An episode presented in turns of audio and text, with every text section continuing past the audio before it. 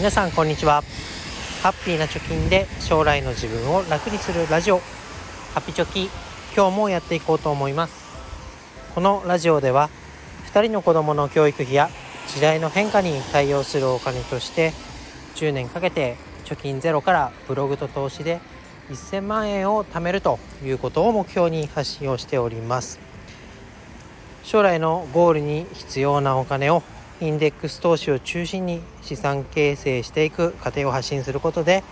投資を始めたばかりの方や投資をするか迷っている方のヒントになる情報をお届けしております。ということで今日は一体人生でいくら使うんだということで、えライフプランの組み立て方考え方というテーマで話していこうと思います。これはですね、え楽天の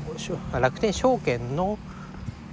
コラムを読んで、えー、感じたことになります、まあ、要約も含めて話していきたいと思います。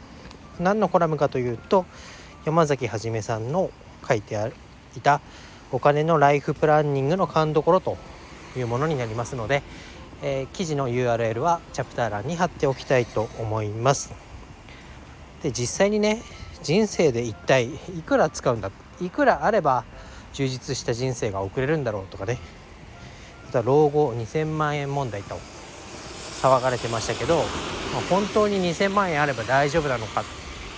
2000万円で足りるのかみたいなね。ところももうおのおののね、えー、個人の、まあ、お金の使い方によっては実際どうなんだろうというところがあると思います。でじゃあ実際に今いくら使って将来どのぐらいのタイミングでいくら必要になってで最後働けなくなったらいくらあれば生活ができるんだみたいなものを組み立てるライフプランというものがあります。そのライフプランの組み立て方で知っておきたいことということで今日の記事の記事じゃない、えー、放送の結論は複数のね人生プランを考えて時々見直しをしましょうということを山崎さんは言っていましたじゃあ良い人生を送るための3つの考え方というのが、えありますと。その3つ何かというとどう働いてどう稼ぐかを考える。2つ目はお金の柔軟性を生かす。3つ目は人生なんとかなると。でその上で、お金の運用はシンプルにしていきましょうねということがこの記事では書かれていました。で人生は、まマラソンみたいにねもうスタートからゴールまでコースがあらかじめ用意されてるわけじゃないですよね。で、えー、それに応じてね、まあ、プランを立てていても実際に、えー、仕事を変える転職のタイミングが来たりとかあとは何かね家族に健康の状態が悪くなったとかまた子供が生まれたとかそういったことでライフプランを変更せざるを得ない場面というのが時々出てくると思います。でそのあらかじめ立てたライフプランを遂行するわけじゃなくてそれを変更しながら進めていきましょうねというのがこの趣旨になります。それでは最初に話したいい人生を送るための3つの考え方を1つずつ掘り下げていこうと思います。まず1つ目のどう働きどう稼ぐかを考えるということです。いい人生を送るためには仕事を変えることも重要な場面って出てくると思います。もう私も1社目新卒で働いた会社は、まあ、いわゆるねブラック企業みたいなところでいかに終電までに帰るかというところが日々の目標でした。ただそういう働き方をしていて、え子供ができた時に子育てに参加できないんじゃないかとかまあ、一生続けられる仕事じゃないなみたいなことを考えて転職をしました。で転職とかね、まあ、働くことをやめるっていうことで、まあ、収入が増えたりとかねやりがいが増えたりしますよね。でライフプランを考える上では今の収入をベースに何年後にいくら必要だからこれぐらい貯めておこうとかそういうベースの部分をね考えると思います。しかしながら一生同じ仕事とか同じ収入ではないっていうことをが、まあ、少なくないというのがこれからの時代になってくると思いますのでそのことを念頭に計画を立てるようにするのがいいっていうことが書かれていました。で2つ目のお金の柔軟性を生かすということです。これはどういうことかというと、まあ、例えば10年後に子どもの大学入学があるからそこまで入学金と1年分の授業料ぐらいは貯めておこうと計画を立てたとします。でじゃあ500万円用意しようと思っていても万が一ね、えー、万が一です、ね、立てていても大学行くのやめたということで働きますっていう選択肢が出てくるかもしれません。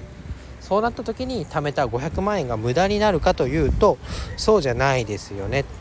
でお金の柔軟性っていうのはお金には使い方があらかじめ決まっているものではなくて後からね使い方を決めることができるよっていう柔軟性がありますと。